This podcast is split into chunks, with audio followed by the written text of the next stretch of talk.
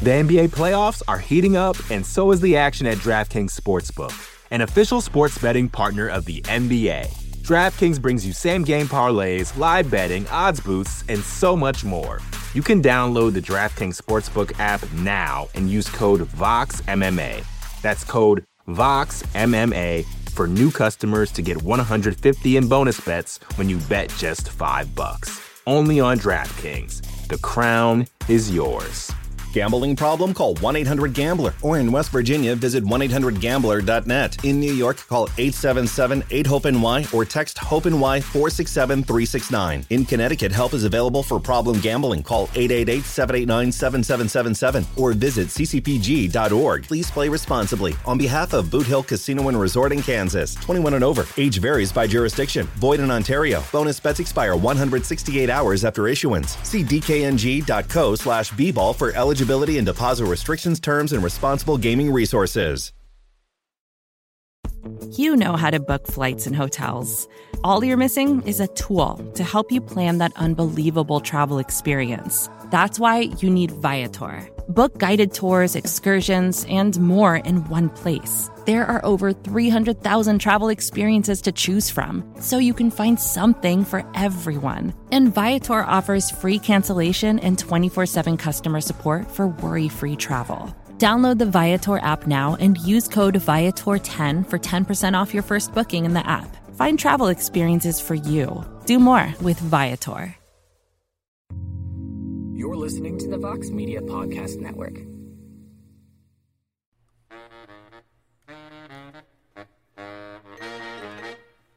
We're live, pal. Hey, we're live, pal. Welcome everyone to another episode of the A Side Live Chat here on MMAfighting.com. It's of course, as I cough, Wednesday midday for me, still morning for Casey, early afternoon for all my listeners on the East Coast, and then I'm not even going to try to comprehend time zones anymore of the UK, Abu Dhabi, wherever and anyone is listening to this show. But thank you for joining us here on the A side. Shorty Torres is supposed to be here. He is currently stuck in traffic in the Dominican Republic. I'm sure I'll tell you all about it when he arrives. But he is supposed to be here. When he joins us, he will be thrown right in seamlessly. He's a pro, uh, pro fighter, and pro po- podcaster. So we'll get him in once he's available. But joining me this week, until he shows up, Mr. E. Casey Leydon and Casey, how's Englewood? It's going okay. I think that's, that's how the phrase go. It's all okay in Englewood. Englewood is fine. Fine, yeah. You know it's fine, yeah. Oh yeah. Well, it's starting to get winter here in Arizona. We had a blistering cold high of 82 yesterday, so I had to break out the winter parkas for everyone. I wish, I wish that, I wish that was a joke, but it's not. People in Arizona find any reason to start wearing winter clothes. Yeah, it's it's 60 de- oops, it's it's 60 degrees right now, so I have the fire on right now to stay warm. I'm wearing my wearing my wearing my Jack Johnson Roots of Fight hoodie, so I had one of the one of the original line uh, runs from uh, Roots of Fight, and the first one I got was Jack Johnson, and it was back. And remember when the old Roots of Fights they were made well, but they weren't as made as well as they are now because mm-hmm. they weren't as professional yet. This was probably like 2013, 2014. So I now I have a shirt that says "Ack Sun." Like all the letters are gone. oh, yeah, for, like, it says "Ack Sun," uh, and then it has Galveston Giant and everything else, but all my letters peeled off. But I pretty much have that same sweater. But anyway, enough about sweaters unless you want to talk about sweaters. This is, of course, the Side Live Chat. You can ask us any question you want on Twitter, the site, the YouTube comments. You can text me because people have done that before. Uh, if you have my number, you want us to talk about whatever. But without further ado, Casey, what is our first question? First question. Do, do, do, do, do. Where are we? Yeah. All right, here we go. From Tan Gwen, Tan Gwen, two, two, 2013 on Twitter. How can the UFC get more people excited about the men's flyweight when they couldn't do it with Demetrious Johnson? So, yes, I guess this is alluding to this weekend's pay per view UFC 255 between Deiveson Figueiredo, UFC flyweight champ, who puts his title on the line for the first time against Alex Perez, former contender series uh, alum and winner. Obviously, Deiveson Figueiredo is supposed to fight Cody Garbrandt, so I think that was the big selling point uh, Cody's obviously one of the more remarkable fighters and one of the fighters that the UFC really likes to push. Deiveson Figueiredo is not one of those. If he had beaten Cody Garbrandt, he would probably have gotten the shine, but that's not the case. So, Casey, how can the UFC get more people excited about the men's 125 pound division when they couldn't do it with arguably one of the greatest fighters of all time when he ran to top that weight class.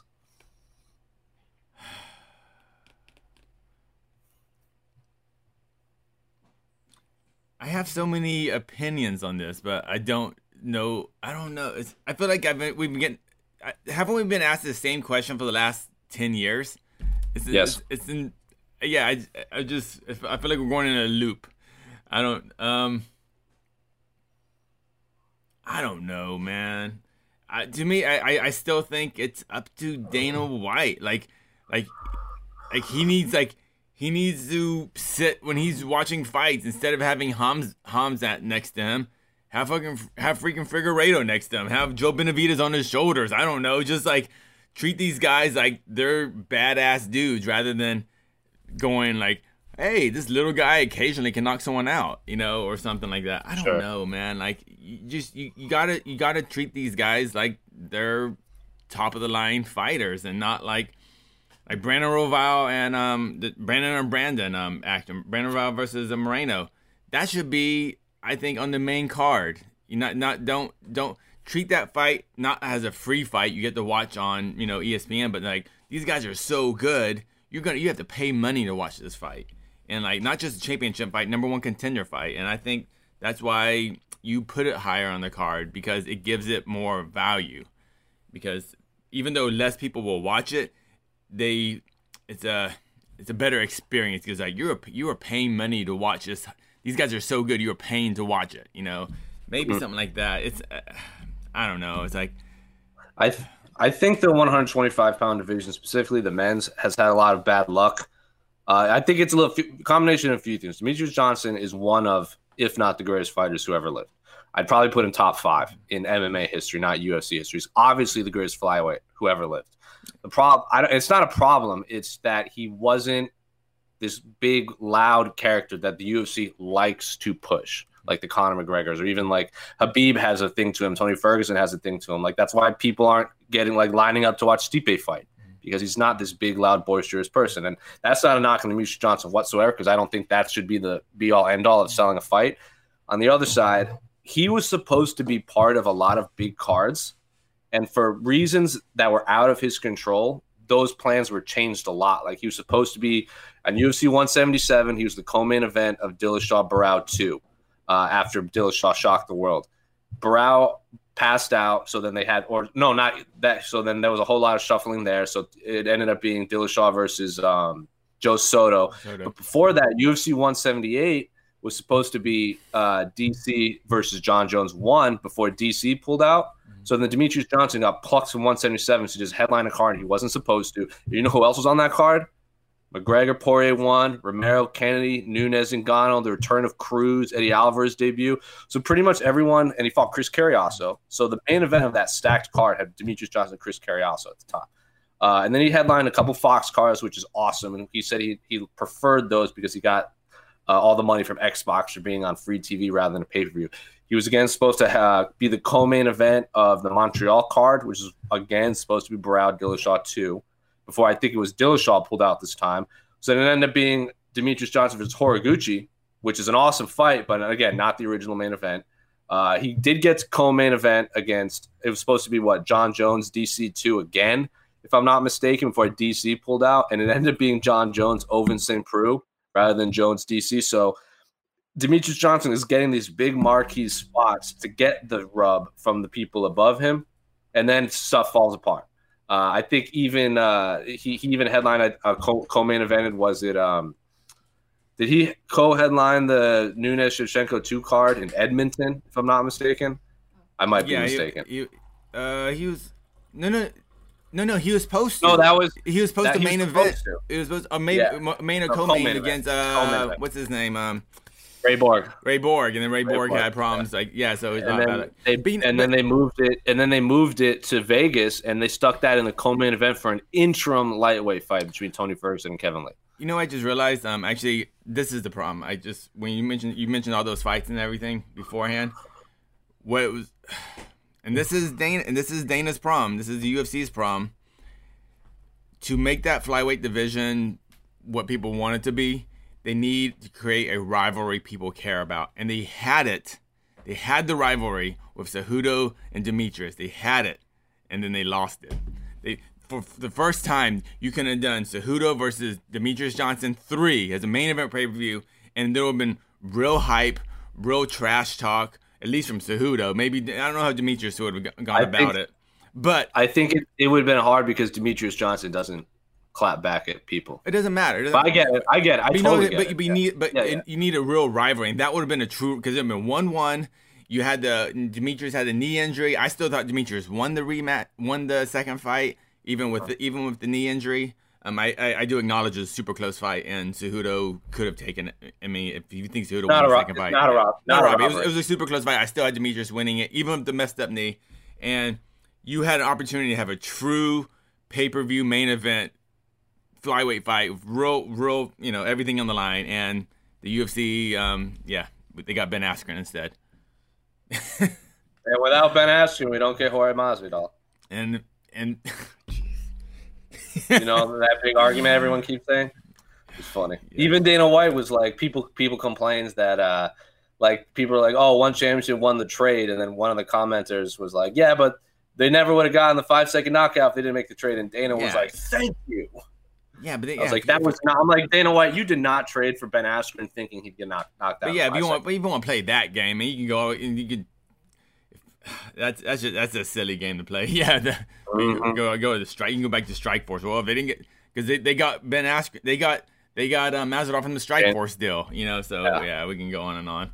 We never Um, would have gotten Daniel Cormier if was it Yeah. Alistair Overeem didn't pull out of the tournament, the Grand yeah. Prix. yeah, exactly. Thank you, Alistair Overeem. Um, but I think that's what's missing. Honestly, I think there's no rivalry. Um, maybe if uh, you know, if yeah, hope maybe if Figueiredo Perez is gonna be a great a great fight, maybe that creates a rivalry. I don't. I, I just don't think Alex Perez is that guy to create that rivalry.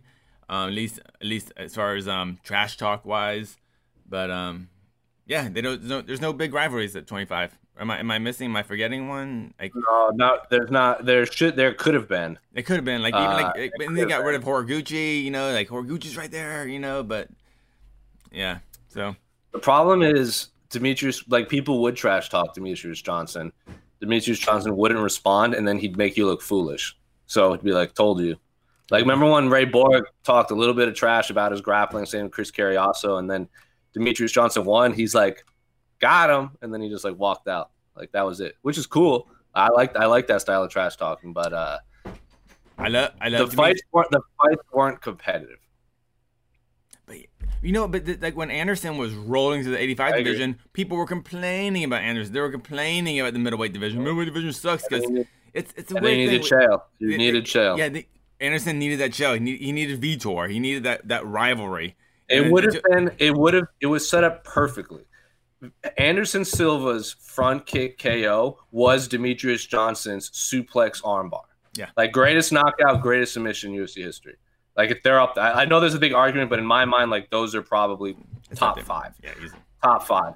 Um, and then the re- the rivalry with Cejudo was there, and then they didn't pull the trigger. They obviously they they couldn't pull the trigger because trades happened and everything, and they booked uh, Cejudo against Marlon next. But was it Marlon? No, it was TJ. It was TJ in January on the first ESPN Plus card. So yeah, I agree with you. This the the the ingredients were there. It just didn't happen. All right. Well, that's a bummer. All right, let's go to the YouTube comments.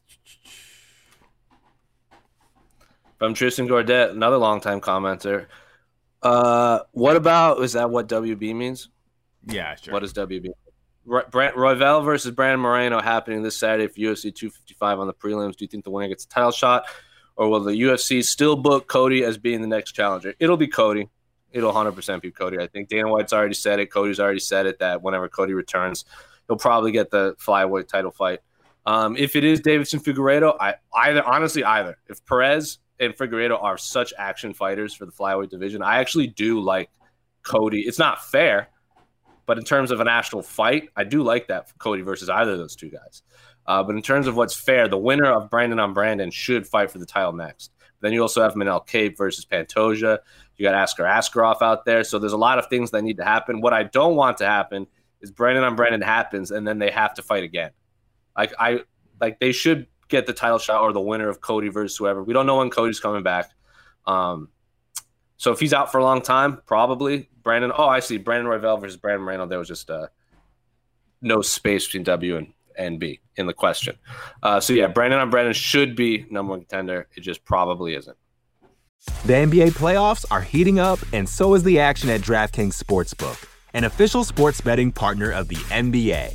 DraftKings brings you same game parlays, live betting, odds boosts, and so much more. Don't miss out as the NBA postseason winds down. And new customers to DraftKings can bet 5 bucks to get 150 in bonus bets instantly. You can download the DraftKings Sportsbook app now and use code VOXMMA. That's code VOXMMA for new customers to get 150 in bonus bets when you bet just 5 bucks. Only on DraftKings. The crown is yours. Gambling problem? Call 1 800 Gambler. Or in West Virginia, visit 1 800 Gambler.net. In New York, call 877 8 HOPE NY or text HOPE NY 467 369. In Connecticut, help is available for problem gambling. Call 888 789 7777 or visit ccpg.org. Please play responsibly. On behalf of Boot Hill Casino and Resort in Kansas, 21 and over. Age varies by jurisdiction. Void in Ontario. Bonus bets expire 168 hours after issuance. See dkng.co slash bball for eligibility and deposit restrictions, terms, and responsible gaming resources. Um, I think it depends on how awesome that fight is. If Roval, Roval, Roval, Royval and Moreno is a fight of the night, which I think it will be, who knows? Maybe it could. Maybe it could. Maybe um, Dana might feel lucky. We don't know how we don't know how injured um Cody really is. Um, so if the winner of the title fight wants a quick turnaround and everyone's Yeah. ready to go in three months, maybe that might be the fight Yeah. to run back. I think a lot of it, I think a lot of it has to do with timing. But Yeah, um, I, I agree. Also, people keep saying the the Brandon on Brandon fight's probably going to be the main event, uh, the the fight of the night. Figueiredo Perez could easily be fight of the night too. Remember Figueiredo versus Pantoja in Edmonton, the fight you and I were at. Mm-hmm. That fight ruled, and that was buried on the prelims. So, That um, and that still one. That was a that was a rare prelim. That one fight of the But, night. but look, we're, we're, we're, we're, arguing right now which men's flyweight fight will be the fight of the night, and yet we're, we're Mm-hmm. also still talking about why don't people watch men's flyweights? You know, so it's just it's a weird. I don't get it. Yeah, world's dumb. World is dumb. From Roko Sladic on the YouTube comments, do you think that Kevin Holland has a real chance of beating Hermansson in December? Uh, he has a chance. I would heavily favor Jack Hermansson, uh, but Kevin Holland's been on a roll. Jack Hermansson, I don't think there's any question, has be way better competition than Kevin Holland. Like the win over Jacare, the win over Kelvin. He only, I think his only his most recent loss was to Cannonier uh, when he got knocked dead. So yeah, I heavily favor Jack Hermansson, who's been in a full camp preparing for Darren Till. Now it's Kevin Holland. Kevin Holland has had a lot of fights, and a lot of fights fall out, and a lot of opponent changes. But I heavily favor Jack Hermansson. Casey, Uh, yeah, got favor Jack Hermansson, but Holland's the type of guy you just don't know. That's what makes it. That's what makes him an exciting fighter because you kind of see all this uh, maybe untapped potential in his fights. You you know, you just kind of like, man, like this guy could be really good. Um, and how old is how old is he's 28, so you know he's hitting his prime. So uh, maybe those previous losses we, saw from Holland was just him working his way up to his eventual prime. Yeah, and maybe that I shows think- up. I think the a big issue that he's going to run into. I was at his fight in Jacksonville, Kevin Holland. I cannot remember who he fought for the love of me, but he called out Mickey Gall for 170 pounds because, and like his reasoning was, a he wouldn't mind going back to 170, and Kevin Holland's like, I'm not the best grappler, and my submission skills and defense are not the best, so I want to throw myself into these fights that I'm uncomfortable with. You can't be a bad grappler and have bad submission defense and fight Jack Hermansson. The dude will choke, grab your leg, grab your neck, grab your arm, grab anything. So, again, with all that in mind, I heavily favor Jack Hermansson. Kevin Holland is a bad dude, and if he wins, I think he'd be right near the top of my fighter of the year list. And But we talked about that Yeah, and I think I, I'm think honestly, I think I think Kevin Holland's a uh, he is six three. I mean, okay, okay, never mind. I thought I thought he was. Um, I never actually stood No. next to Kevin Holland, so I thought he was more of a welterweight, just not cutting weight. I know he can cut the welterweight. He's like uh, he's like Mickey Gall, where he looks like he should be a weight class below him, but he's so tall for the division. Yeah. I think it just like he's like how tall is he? Six two, six three. Six three, yeah, six three. I was like, okay, he's Yeah. six three. That is that is Yeah. kind of hard to make. Jon Jones is Jon Jones is six four. Yeah. So it's like, yeah, I think Kevin Holland at 185 is the place to be. Yeah, but um, but how how tall, how big is Hermansson? Hermansson's got to be like. Yeah, Hermansson's only six six one, but obviously wider. So I'm interested Way in that wide, fight. like way yeah, yeah. bigger frame. Uh, Uh, they do share a common opponent, and they've they've both lost to Thiago Santos at 185. Yeah. Dude, and Holland's fight versus Santos was awesome. He came in, he came in like on a week's minute. notice. Yeah, and it was Yeah, a really exciting fight. Yeah, that was the fight that got him the in the UFC. I forgot. Yeah, because he talked all that greasiness on the contender series, and he annoyed Dana White so much that when they needed an opponent, they were like, "Throw him in there." and now he's like, I, I, I never understood that. Dana White's like, we want trash talkers. Oh, that guy talks trash. Don't sign him. Whatever. I think Dana, Dana's argument was it wasn't the best fight, and he was still talking trash, and the dude's like, "Calm down." What was was he in the was he in the contender the first season of the contender series? he was a very early contender. Oh, yeah, back- he was back- back in the tough gym. Back, back back when you back when yeah when they were actually picky about who got the contract. If he if he if Kevin Holland was on this season's contender series, he would have got signed by the second round. He wouldn't even they wouldn't have to go into the fight. the early contender series fights in the tough gym was not as polished as it is now. Because like, did you watch those early contender series fights? That actually It was- the first season was the only one I watched. After that, I, It- I quit was- watching it. Some of the fighters backstage that because like man, you know how they all line them up and then they announce them like live on ESPN and like they have like the, the- it's fine, it's whatever. Make a game show. Back, they it, didn't do that back. So like sometimes the media would be like, "You didn't get the contract." Like the media would have to break to the fighters. That's how unpolished it was in the early seasons. Well, but, well, the UFC figured out that oh, this make this a game show rather than fights. Oh, wait, wait, we got someone. Someone's calling. Someone's calling in. Shorty, hey, there he is. All right, my internet's really bad here, so can you guys hear me or everything all good? We, you're crystal, man. Everything's good right now. Aces. Look at that. Shorty, we teased it. How's the traffic in the Dominican Republic? Dude, it is horrendous. Like, there's only two lanes. Everyone drives like a maniac, and somehow there's no accidents. But like, there are lights, but no one at all obeys them. No. It looks like it just just they all treat them like yield signs. Like people just go, and if you get hit, like you get hit. That's it. And they just Sounds like on going. Mexico. Sounds like Mexico It's City. one- I feel like I'm. One hundred percent. Yeah, I feel like I'm gonna get hit by a car whenever I step out of my hotel there or family house. Anyway, well, thank you for joining us. Uh, do you want to tell Yeah, us why you're in the Dominican Republic?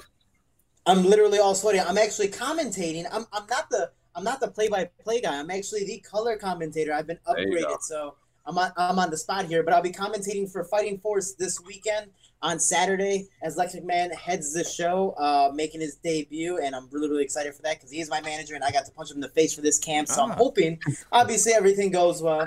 Um, and then on Sunday is Titan FC 65, so I'll be commentating back to back for both shows, and I think I actually have two different guys. I have Ricco Rodriguez as my commentator or co-host on Saturday, which was a UFC former champion, and then I have Ulysses Diaz, the guy who got the three-second KO in BKFC, commentating with me on Sunday. So I'm excited. And by the way, three seconds. It was more like two seconds. I saw it. Yeah, it, it was really like, dude, and that's the crazy part. Like, ah, like it's so awesome to be like, dude, I got a two second KO, but like, how does it feel about the other guy? Like, oh, I I, got feel- knocked out. It happens, but ah, two seconds though. As a fighter, do you feel bad for when other fighters lose like within like 10 seconds, 20 seconds? I always feel because like to, to lose a fight before you even break a sweat, I don't know. I just think that's that's just so I don't know. I, I, it's hard to watch. The, I the hardest, the hardest part, the hardest part about the sport. I'm pretty sure, like we've seen KOs that have probably ended a little too quick, or like Mhm. You know ended up happening a lot faster than expected. It's one of those things that you can train your ass off to be the best in the world. You can have literally the best training camp in the world, but somehow you blink for one second, the guy just punches you, and that's it. It's over. You know, or like Anderson Silva could be losing all four rounds, even all five rounds, and mm-hmm. then last minute gets a triangle and wins a fight. The same thing with these KOs. So hell, I even feel bad reposting videos that I KO'd people in. Because I'm like, damn, I'm friends with all these guys. Uh, I'm sorry, man. I gotta highlight myself. Casey, what was the most heartbreaking sub minute knockout you can remember? I have my answer. Oh, um, like when I was just kind of like secretly rooting for a fighter and they just got demolished. Like, oh, you're muted. Something happened. The the scene in the set. Sorry, I hit this button. The Oh, yeah. scene in the setting was a little emotional. Like for me, I always point to Mark Hominick when he walked out in Toronto. Mm, Was it after his after his coach passed Oh, away? Yeah. And he yeah. walked out the I'm coming home and it was like just so sad and everyone was like, Let's go, Mark. This big, big emotional moment, and then he loses in seven seconds with the Korean zombie. Yeah, just pop pop. Yeah. That was so oh, is that, brutal. oh yeah, is like, that the one where like he he kind of like touched hands and was like just try to punch immediately? Yeah, he touched. Yeah, Yeah, he, like, came touched- in. Yeah. Yeah, he tried. He like touched, and then he tried to throw like this lead hook, missed, and the Korean Zombie just came in with a straight Yeah. and just like erupted on his face, and then finished it off. It was it was a good stoppage. At Yeah, the was- time, people complained about it, but I do not think it was a bad stoppage at all. no, no. What, whatever happened to Mark Hominick? Um, he retired after he lost to Pa- Pablo Garza. I know that, but I don't know what he's up to these days. Might be coaching. He had still. such a Might be good run. coaching. Yeah. He had a good run. He was an OG. He was an OG for sure. I think he had like 30 plus fights in a lower weight class back in the early 2000s. So it was like he was an OG. Anyway, All right. do we Dude, you know, I'm, the, anyway, I'm you, so I'm so sweaty. I got like swamp ass right now because I just finished running outside with Juan Puerta, who's who's fighting this weekend, and I forgot that I'm not in fighting shape. So he's like, "Yeah, we'll we'll just run a nice slow pace," and he just takes off. I'm like, "Ah, damn! All right, uh, just go," you know. So it's yeah, I'm I'm all sweaty. Let's do this. well, hey, well, the the, cam- the camera's only you know chest high, so if you wanna Yeah, air, air anything out, yeah. the A side turns That's into an OnlyFans live hey, chat. hey. anyway, Shorty, you know the drill. We've been getting questions. We've talked flyweights a little bit so far. You weren't here for the question, want- but I I'll want- ask you. How can UFC get more people excited about the men's flyweight division when they couldn't do it with Demetrious Johnson? The good thing is that Deiveson Figueiredo and even Alex Perez, even if he wins this fight, they're both in a sense knockout artists. Deiveson Figueiredo, man, he's been knocking out everyone. He's not the wrestler, but you look at his last two performances, Joseph Benavidez. Luckily for Figueiredo, they really, really, really banked and highlighted Joseph Benavidez for both fights.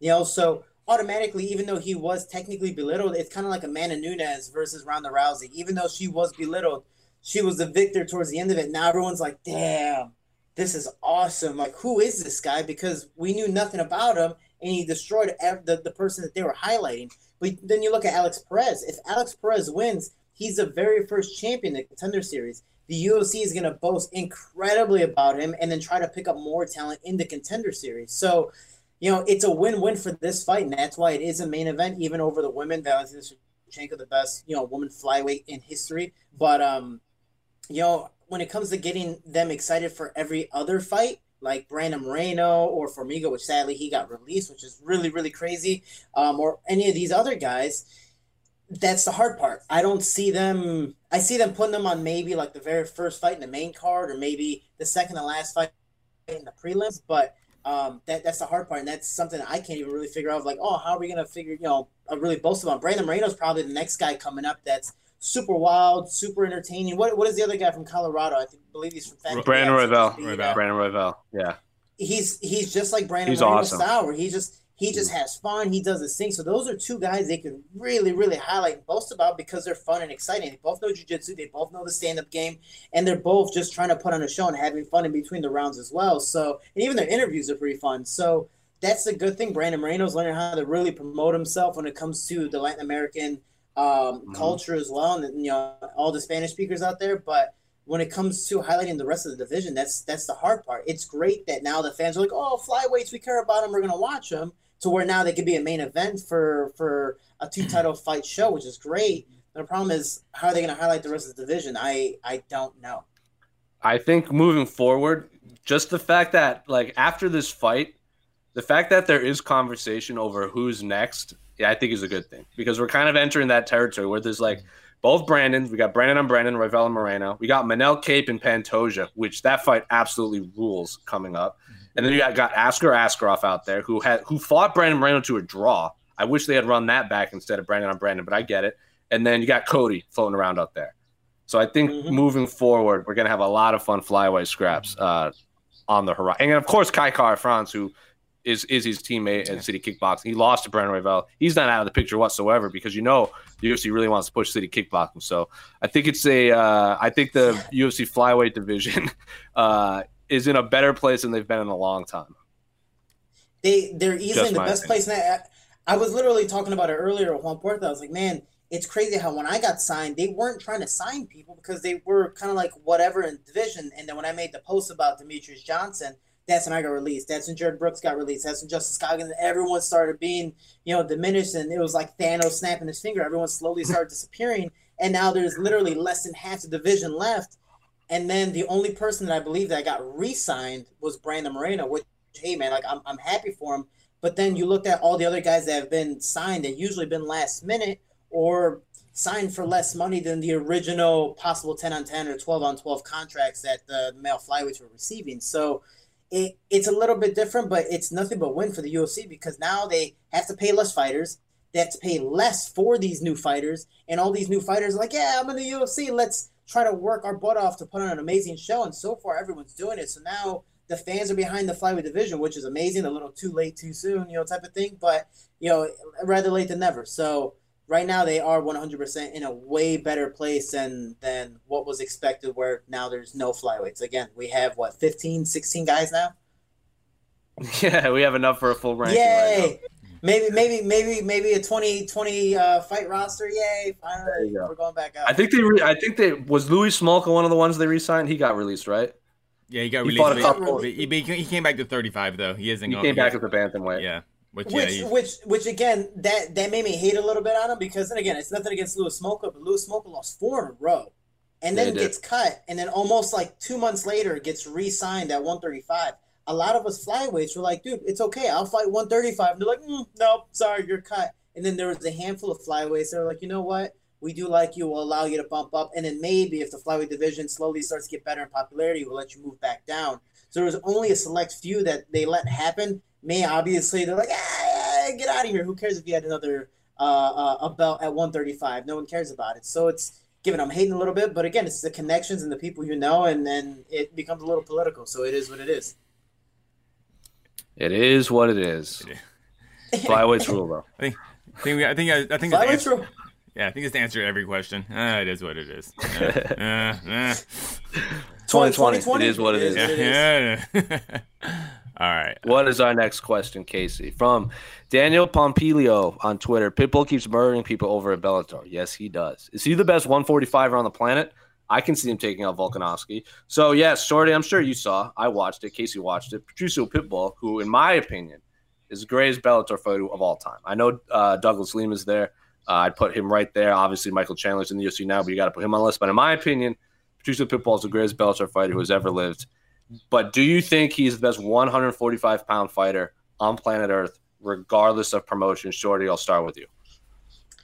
I do because he has gone against some of the best competition right now. Volkanovski, the champion, hasn't defended the belt. So, you know, besides, or I guess besides Max Holloway, you know, there's not really much to say after that. You know, he needs to be tested against other guys. You know, Pitbull has been tested. He's been through the ringer. I would love to see him do cross promotion stuff, maybe Rizin again, maybe the UFC one day. I highly, highly doubt it. You know, Swallows the Pride and does a cross promotion thing, but you know, the UFC is number one for a reason right now, so they don't need to try to possibly, in a sense, for them, belittle themselves to go to a possible smaller promotion uh, to get any type of publicity or say that their champions are better for whatever reason. Because I think if they did a cross promotion with Bellator and Bellator fighters won, it would look really, really bad in the UFC and start to put up some fame for Bellator. So um, I would love to see some cross promotion stuff. I don't see it happening, but I believe Pitbull is easily right now the best featherweight in any any promotion.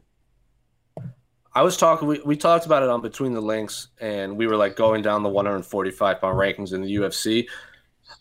I wouldn't favor him. I think it would be pretty 50-50 against Volkanovski, Holloway, Ortega. But after those three, I would probably favor Pitbull over the rest of the UFC rankings. I, I know you got like Zombie, you'd be pretty close, but they both train at the same gym at Fight Ready, so I'm kind of not putting them in that category. Um, but yeah, Pit, and also in my like, let's not forget he's a champ champ. He's also the lightweight champ at Bellator. I think he's a natural bantamweight, honestly. If you see him standing next to featherweights, and he has a win over Juan Archuleta already at featherweight. Mm-hmm. Juan Archuleta is now the bantamweight champion. I think Pitbull could be a triple champ at Bellator because he is by no means a big featherweight at all. But Casey, your opinion on where Patricio falls in the 145 pound world? If you want to call him the best 45er in the world right now, I have no issue with it. No issue. I mean, Me neither. No, that, that's basically it. he's just he's just awesome. He's I think he's in his freaking prime right now. Mm-hmm. He is a dangerous man. Uh, I remember just a couple years ago for an open workout, he was waiting around, and so he was just kind of bored. So he's just we're in a gym, so he just started, you know, just throwing some um, leg kicks on a bag, and I was just like, oh my god, he is just warming up. That is a dangerous man. you, you, you okay? You okay, Shorty? What'd you drop there? Banana? I dropped my banana. It hit the ground. It hit the ground. Oh, five seconds. Whatever. Five okay. seconds. All right. All right. All right. what? Yeah. Whatever. I think. uh I mean, but but but, but I just think he's he's a, he's a great fighter, and um, yeah, I would. I, I, like I don't know, I can't, I, I can't say. No one can say, oh, he would definitely beat Volkanovski. He would definitely beat Brian Ortega. I don't know, but without a doubt, he is extremely competitive against every other featherweight in the world. Yeah, one hundred percent. He's not. He's not going to be blown out of the water by and any means. Yeah. 155, it's going to be rough because he's already a small featherweight. I think he just clipped Chandler at the exact right moment when they fought. They run that back. It might be 50 50. Yeah. It'd be similar to Cejudo Dillashaw because the fight between uh, Chandler and Pitbull was the same fight as Cejudo and Dillashaw. Pretty it much, lasted yeah. like 90 seconds and it was one punch clipped him and he, he swarmed him.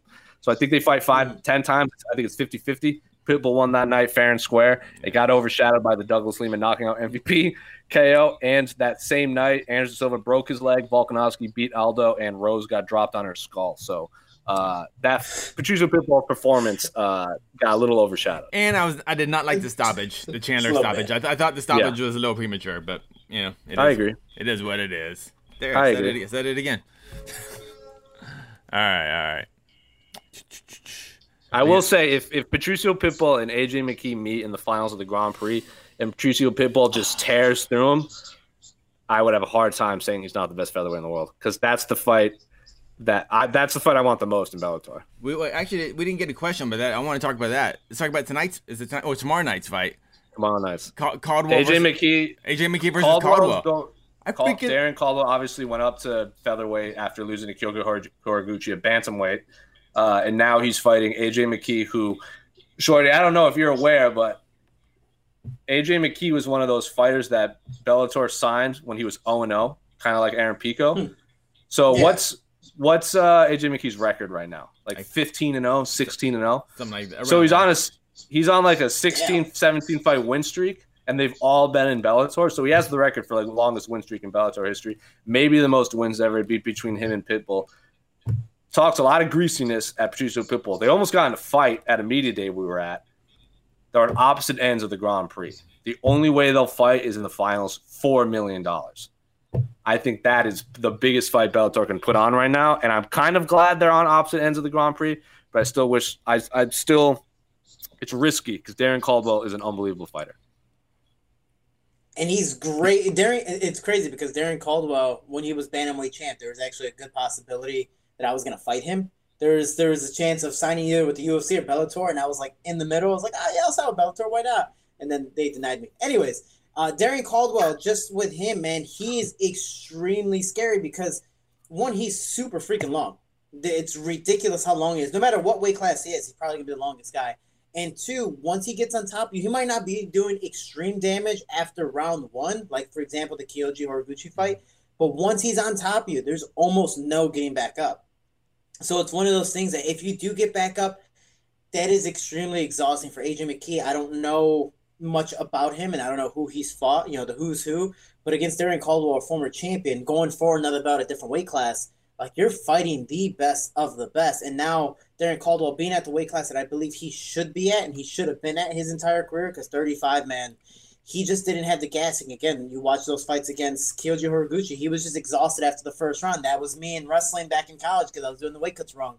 So it's one of those things that being at featherweight, that's that's that's a scary, scary fight. No matter who Darrion Caldwell is going to fight, that opponent it has to be ready to be on the ground and work his butt off, uh, and, and be able be able to attack on bottom, just like Kyoji Horiguchi did.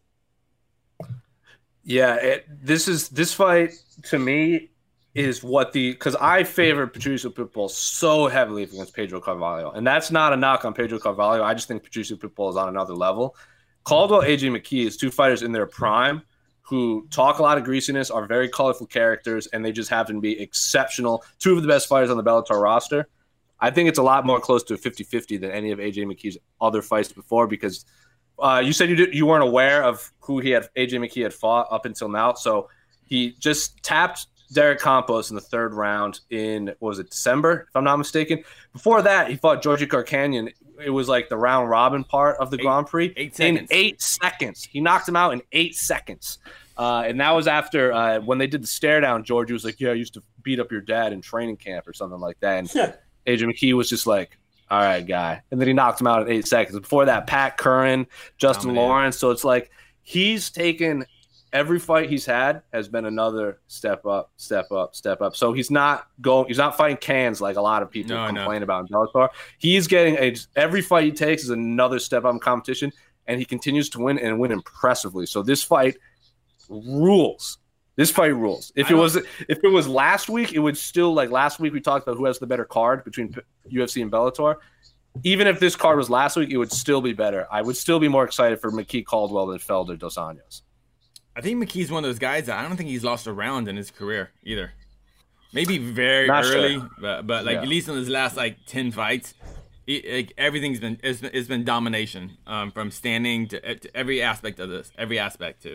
He So, uh, had he fought on the same card as his dad, Antonio. So AJ and Antonio McKee fought on the same card, and they cornered each other, even though they both fought. Yeah. So like Antonio fought on the prelims, and his son was in his corner, and then they just swapped places, and then they fought in like the co-main event or something like that. Yep. It was good times, good times. So, Anyway. Yeah, just want to talk about that fight a little bit because it's awesome. Yeah, Now, that fight is now, so fun. now, now, let's talk about the real featherweight goat. So who's got the stones Ooh. to oh. step up to the plate? Korean Zombie. I know you won't ignore a meaningful challenge. Is That oh, that's Ryan Hall. Yeah. Ryan Hall tweeted this. I it, it was cut off at the top. Yeah, logo. yeah. So, sorry, sorry. Uh, obviously, Jose Aldo is at bantamweight now. Frankie Edgar is at bantamweight. Is that Josh Emmett? He seems to be hurt.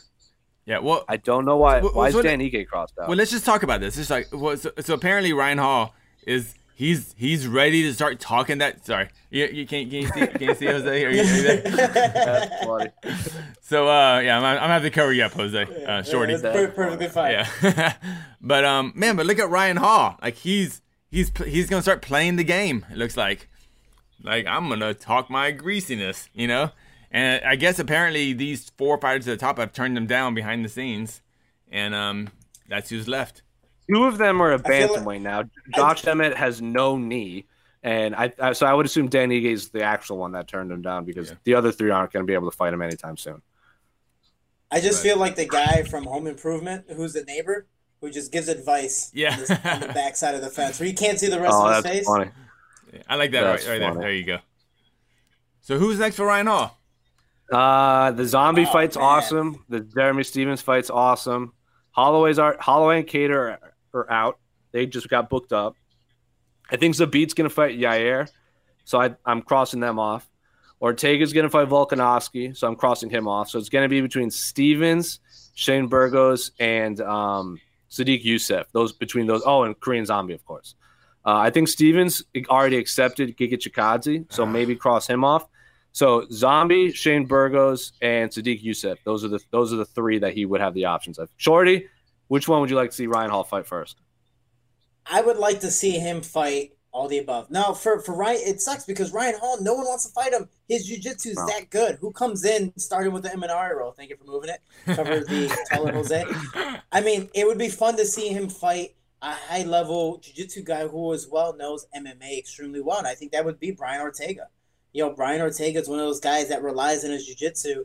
Um, but this last fight against Korean Zombie, he just started to become a boxer, and you're like, wow, this is awesome. But then he shows the dangers of the guillotine. He shows the dangers of what he can do on the ground once he does get it there. I think him versus Ryan Hall would be one of those fights that maybe, just maybe, Ryan would have to be forced to be put into vulnerable situations and figure out something a little different. I think Ryan Hall's jiu-jitsu because that's his you know that's his bread and butter would be better, but it, it would be nice to see a battle of of you know in a sense combat jiu-jitsu in the UFC. Did you do you remember Ryan Hall versus Darren Elkins when Ryan Hall became K1 level Ryan Hall? Remember Uh-huh. that fight? And he, No, he, I- he he dropped Darren Elkins uh, two times with kicks, head kicks.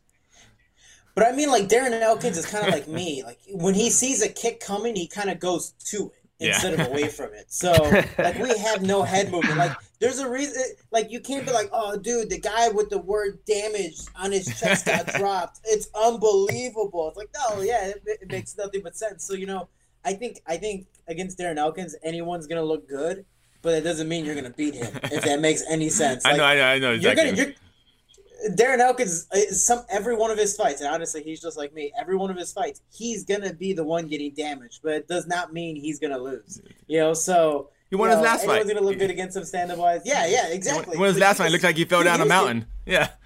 Yeah, dude, like it's he's like, his his skin is just as sensitive as mine. And like you get flicked, and out of nowhere, it's like, you know. So Darren Elkins is one of those guys that like he goes to the hospital to get surgery, and they're like, "Oh my god, what happened? I got into a fight, but I won though." And how's the other guy? And he looks like freaking uh, Sage Northcutt after he got knocked out and like eight fractures in his face, like a freaking Ken doll. You remember when uh, Ryan Hall fought Gray Maynard and he kept throwing that side kick, that Wonder Boy side kick the whole fight, and it visibly just took Gray Maynard completely out of the fight because he kept trying to blitz him, and then he'd get he'd get like his neck slapped Yeah. back, and then all of a sudden he'd get stuck in like an Imanari roll, like uh, Shorty said. Weird time, weird fight. Love that fight. Weird fight. Dude, I have no issue of saying that Ryan Hall is the most intimidating fighter in the UFC because every single fighter that, that faces him has to change their game plan. They can't go, I'm just going to fight the how I want to fight. No, you have to fight defensively against Ryan Hall. And that's why I think he is the most intimidating fighter in the UFC. Maybe outside him and Dude, it- Francis. but It- you know what I'm trying to say, Shorty? because- Yeah. Yeah, well, no, well, like honestly, Ryan Hall is just like my last and next opponent, Sean Santella, where literally they rely solely on jujitsu. But anytime they do anything stand up related, you're like, what is he gonna do? Because you just don't expect it. So you kind of have those jitters, or you're like, for me, I'm more judo based. So in my last fight, I'm like trying to throw the guy, and he's pulling guard and doing something like.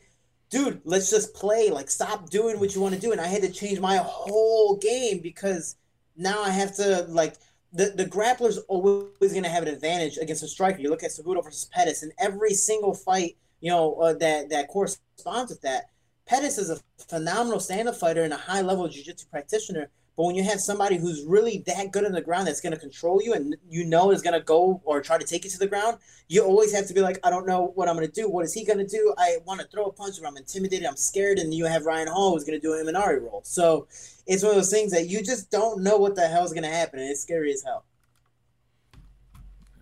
Well, point. Hey, you're muted again.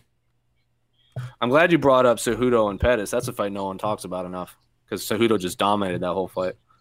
All right. So, But it wasn't the Wasn't most that on the prelims fight. as well? no, that so the problem with that fight and is because it was sandwiched between that that was on the main card. The fights around it were Eddie Alvarez and Justin Gaethje, and Ngannou Overeem and Max Holloway Aldo too. So of those four fights on including Cejudo and Pettis, of those four fights, which had the least action? Cejudo. Well, I, I, I give it Pat- to you, especially yeah. especially Cejudo back in the day. Cejudo Yeah. when Yeah. he first Yeah. started was solely just a wrestler. Well, like I think Alvar, uh, no, yeah, Alvarez Gaethje was three rounds, and that was Justin Gaethje. Uh, I think he was coming off the loss to Poirier, maybe. But again, fight of the year candidate. Yeah. Overeem and Ngannou when O- Ngannou decapitated Overeem, one of the greatest knockouts in UFC history. And then Aldo Holloway was just a spectacular fight between the two greatest featherweights in the world. And then Cejudo and Pettis were just sandwiched between all that. It was an unfortunate uh, situation because again, like Cejudo dominated that. And if Pettis had won, he would have gotten the title shot because I feel like he kept getting there and losing. wasn't was Masvidal on that Was card it- too?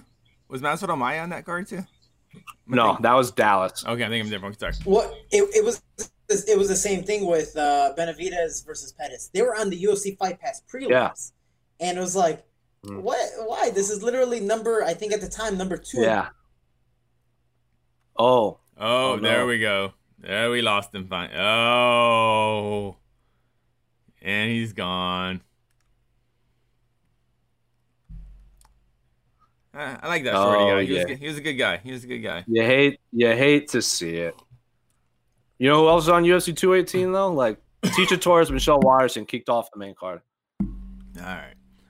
Um, you know, we only got a few. Let's see if he, if he can get back in, but we only have uh, we have about ten minutes left before we gotta switch over to. Yes, UFC for those stuff. of you wondering, we Oh. are going to stream.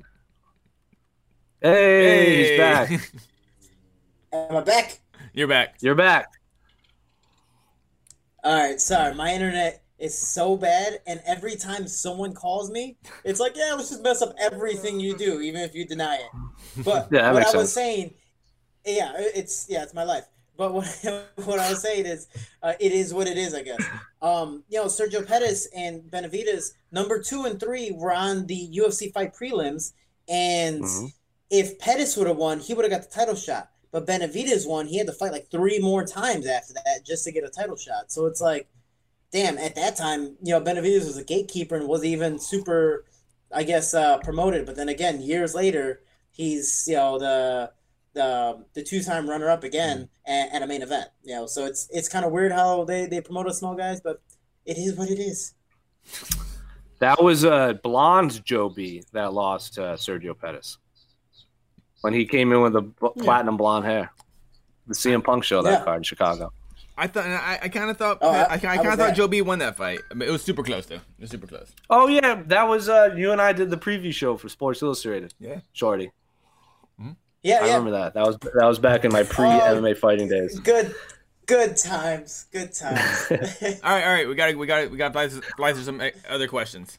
Here we Fly go. through these questions. Do, do, do, do, do. Uh, man. All right, from Terrence Leverett on Twitter. If Dana states that Khabib's next fight will be at 170 against the champ, how do you see him doing it versus Usman, the current champ, or Gilbert with his hands and jiu-jitsu? Which fight would you like to see more? I'm just going to stop you right there. Neither fight's going to happen. All three of them are managed by managed by Ali. I don't think they're going to want to fight Khabib, which is Ali's golden child right now. So I'm gonna that none of those fights are ever going to happen. But I would favor him more against Gilbert because he's fought at lightweight than Kamaru Usman. Hmm. I would rather see him fight Usman just because that's just a wrestler versus wrestler. I want to see who's more dominant. Again, the Sambo style or the make American traditional wrestling style. And then obviously you have Khabib's ground and pound. You know, Usman's phenomenal at taking people down and holding them down, but he's not. He, he doesn't Khabib people like he's literally hashtag Khabib Yeah. Nurmagomedov when it comes to the ground and pound. So I think that I think it would be a more interesting fight with Gilbert because of his jiu-jitsu, but I think that fight would end so much faster. All right. And my answer is I don't want to see Khabib. Khabib's retired, and I don't want to see him fight again. He's done. Nope. There you go. I'm putting I'm putting a one minute timer so we fly through these. Matt Duffy on the site. Joe Rogan, an idea if Joe Rogan is returning to do commentary for the Vegas pay per views, and have you really missed him over the course of the Fight Island pay per views? Personally, I couldn't care less if he comes back or not. With guys like DC Felder and Bisping doing the color commentary, I just find all the more knowledgeable. I find them all the more knowledgeable about the sport with with just as much personality. I do not know if Rogan's returning. I assume he's going to return for the Vegas card, but I did not miss him on the Fight Island card. Not that I heard him because I was there live, so I didn't hear it. But I think DC Bisping and Felder are much better in the year of our Lord 2020. I think he's a great commentator and he's fun, he's interesting. But let's give it to the fighters. You know, these fighters are trying to make a living. These fighters are trying to do their thing outside the box, like myself commentating. It is a huge thing, a huge opportunity, and it gives us a different source of revenue. And plus, our knowledge inside the cage is probably that much better than Joe Rogan's. There you I go. don't I don't miss Joe I don't miss Joe Rogan. I don't miss him. I think I think I think during the during the during the middle era of UFCs like UFCs like those middle pay per UFC 50, UFC 55, you know, I think Rogan was perfect for that time because he really educated the audience about grappling and like how much it sucks and how much, you know, maybe the parts that you thought were boring or was actually exciting. He, he did a great job of that, but I think we're past that. And I think it's time for like guys like DC and Felder and Dominick Cruz. Do-do-do. Um, Joe Malkin on Twitter. What is the main reason the upcoming pay per view card for the? What is the main reason for the upcoming thin pay per view cards for the UFC to end the year? With the welter, with the women's featherweight title fight cancellation, the top of the card was a bit lackluster for a usually high profile show. This Saturday's card also lacks star power. Well, the def- what is the definition of star power? Like you're not going to get Conor McGregor on every card. Also, the like a lot of the other champions have fought recently or have fights coming up. So I just think we're in a point in time where this happens every year, where there's just not a lot of quote star champions that are available. But Shorty, Casey, what do you think? Well, with the COVID, you know, it, it's you take whatever you can get. Sadly, again, 2020, it is what it is. But with this weekend's card, you have two title fights. You have both flyweight champions going up there, and you have both of them being knockout artists. So when it comes to star power, it might not they might not be as popular as Amanda Nunes or Conor McGregor or any other champion right now per se. But you have one that's literally the best in her division ever, creating history, and you have the other one that's in a sense re-highlighting the flyweight division, and it's a main event over the best flyweight fighter in women's division. So overall, I think it's kind of star power enough towards the end of the year. Happy Thanksgiving. I think There to, go. to Boom. make stars, you have to put them on big pay per views. So before there were stars, they were just fighters. So this is what you're watching. You're watching future stars this Saturday night. Yeah. Do do do. Uh, how much time we got? All right, gotta go. This is a this is a very important one. Joseph Boza. Yancy Medeiros tweeted a story that he was in the middle of getting lucky when USADA showed up. What was the craziest USADA story you guys heard from an MMA athlete? Shorty, I don't know if you heard this. Yancy Madero was apparently having fun times with his wife, girlfriend. I'm not quite sure what his personal situation is, but he was having fun times in, In- bed In the living room, right? a, in the living room, I guess, with a female, and USADA knocked on the door. So, of fighters you've been around, what's the craziest story you've heard? Um, wasn't there someone who said like a fake USADA came to his house, took his Yep, blood? that was D- Danny then- Gay. like that's that's pretty messed up. I mean, I haven't heard anything from American Top Team. I know I was personally tested like five times, three of them in one week when I fought Alex Perez, which I didn't know if that was a compliment or it looked like I was on I, whatever the case may be. Um, I was like sniffing my nose walking. I was like, "What? Sorry." Um, but it's I haven't heard anything. I haven't had any crazy stories. But man, those USADA meetings, they suck. They really, I've heard- really suck. I've heard three. Tim Kennedy pulled a gun on a USADA uh, like agent or whatever because he didn't know who he was. Who doesn't Tim Kennedy pull a gun Right. on? Yeah, if Right. you Yeah, have I, was about to any- say, I again, feel yeah, like he does that for the pizza delivery. yeah, that's a that's a, that's Right. a handshake. Yeah. Tim Kennedy pulled a gun on one of them. Uh, Conor McGregor was on a yacht in like the middle of nowhere, and a USADA agent like showed up like on a boat. And uh, Who hasn't been on a yacht? Right, right. the right. And then. Ty- Tyron Woodley said that I think it was a Super Bowl weekend where he was still the champion at the time. He was going to like some event with like Snoop Dogg and a bunch of other famous hip hop artists, and he was like one of the premier athletes that was going to be there. And USADA gave him a heads up, like, "Hey, we're on our way to where you are now. So if you're going anywhere, stay where you are." And then got stuck in traffic, so he had to wait for them and he missed uh, like a huge payday to be at like this hip hop festival or whatever because he had to wait for USADA. I remember that one too. Those are the three I've heard. How about the Jon Jones story? He he confessed to himself. The, oh, he was hiding under the cage. yeah, for weed. Although it wasn't USADA, it was pre USADA. I Yeah, think it it was was actually it was, it was um yeah the commission, but at that point they were checking for weed, and you could have lost the fight for weed back then, which you can now, but maybe not. I don't know. But um, he claims it was because he he just he just um smoked a blunt that night. So, but um, I would I'd like to share a, a funny uh, USADA story. Uh, on a on a on a recent an Anderson Silva fight, after the weigh-ins, I went to the restroom, and uh, when I went to the restroom at the same time, Anderson Silva and the commission people came in to do a piss test for him. So they're in the stall right next to me, and this is Anderson Silva. So he's just like being Anderson Silva, and the whole time he's just yelling, "I can't pee pee! I can't pee pee!" so, and they're just like, "Sir, sir, you you, you- you need to go." Was just kind of laugh and make you go, "I can't pee pee" for the for the um, Dude, USADA guys. They they get super close. Like even if you're not Yeah, there's- intimidated by being in public, like they're literally like, let's say the camera is your wiener in the cup. They're literally like, let's see, you yeah, you're not, yeah, you're good. Yeah, okay, no, you, can you do it? Can you do it? Yeah, you should be good. And it's like, hey man, um, You you should be back good. Like, yeah. Like, Wait, wait, "Oh, man, I'm a Do- little do- shy. here." Does USADA actually did? uh, Do they actually have? Do they look at? Are they like looking yeah, at it like they, like, like, yeah, they like coming to straight coming at it. straight from the source? Not like you don't hand them a cup. Yeah. yeah, they don't. They don't. You you literally don't do like the cup and turn around and try to pee because they're afraid you're gonna have like some uh, Visine bottle or something in there to like pee fake water or you know whatever you know Yeah. fake pee or whatever the case may be. They literally are like, no, show me the penis. Let's see it come out. That's a beautiful stream. Wow, you're really dehydrated, huh? Like they literally are just looking at you the entire time, and you're just like, I just want to let you know, you're ruining my confidence here, and I'm getting really, really shy. like it's yeah, it's it's bad. What was the Cody McKenzie story? Remember that one? What? Cody McKenzie, I think he it was I think it was a urine test and they wouldn't like provide a badge or so. I know Alex K. Lee would know all the details on our site. Like they didn't provide a badge immediately or they were being weird. So he didn't want to do it. And then they went, wanted to watch him pee. He's like, yo, this is this is sexual misconduct because you're trying to watch me pee and I have no idea who you are. So he wanted to sue the agent for like sexual misconduct or whatever because he didn't know who he was and he kept trying to ask him to take his pants off and pee in a cup. But that's Cody McKenzie's That's story.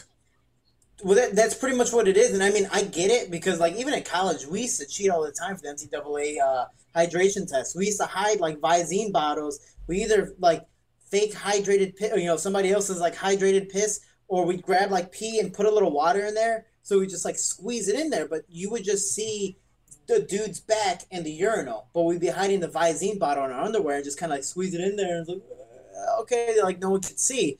But USADA's like, no, we're coming in there with you. All right, let's see this. Like, all right, come on. You know, and they just, it doesn't matter if, if you're out there for like five minutes or 30 seconds. Like, they're going to wait until you finish peeing. do you, do they maintain eye contact? No, they, there is or no just- eye contact. Or, or, It's- no, it's- it'd be, it'd be weird straight- otherwise. Yeah, they're, It's they're straight down. I, I am the prize, right? And okay, like like like they're literally like looking down doing this. Are you good? Are you, mean anytime now buddy. You know like they're just it's bad. It's it's so intimidating. I think I we're just good. like anytime anytime they anytime they stare at me i was just like i do that whole friday after next. I'm like it was cold that night. Like, That's funny. Well, Casey, we're out of time, right? yeah. We're gonna end it on USADA Pina and Cup Talk because we got UFC Media Day. Shorty's got to get out to Brazil, uh, Brazil, Dominican Republic to do all kinds of Dominican Republic things. Probably has to take a shower after running swamp ass, like you said. Uh, but Shorty, anything you want to say? Anything you want to plug? I know you got a whole bunch of foundations you'd like to talk about. Um, I do want to say the Team Shorty Foundation next week on Tuesday already all sold out. I was able to donate 100 meals sponsored by Eat Clean Chicago to the Youth Rose uh, Foundation. Literally in 10 minutes, 100 meals were already gone. So, um, November 24th on Tuesday next week, I'll be doing the food drive, and I'm hoping that next year it gets so much bigger that maybe we get up to a thousand meals. So I'm really happy. Team Shorty Foundation, please follow on all platforms. And we can do well together. We're our Team Shorty. Thank you so much, guys. Well said, Shorty. Casey, anything you want to say before we sign off? Everything Shorty said. Wear a mask. Wear a mask. Stick around for UFC Media Day. See you next Wednesday. We're out. You're listening to the Vox Media Podcast Network. The NBA playoffs are heating up, and so is the action at DraftKings Sportsbook, an official sports betting partner of the NBA. DraftKings brings you same game parlays, live betting, odds boosts, and so much more. You can download the DraftKings Sportsbook app now and use code VOXMMA. That's code VOXMMA for new customers to get 150 in bonus bets when you bet just 5 bucks. Only on DraftKings. The crown is yours. Gambling problem? Call 1 800 Gambler. Or in West Virginia, visit 1 800 Gambler.net. In New York, call 877 8 HOPE NY or text HOPE NY 467 369. In Connecticut, help is available for problem gambling. Call 888 789 7777 or visit ccpg.org. Please play responsibly. On behalf of Boot Hill Casino and Resort in Kansas, 21 and over. Age varies by jurisdiction. Void in Ontario. Bonus bets expire 168 hours after issuance. See dkng.co slash bball for eligibility and deposit restrictions, terms, and responsible gaming resources.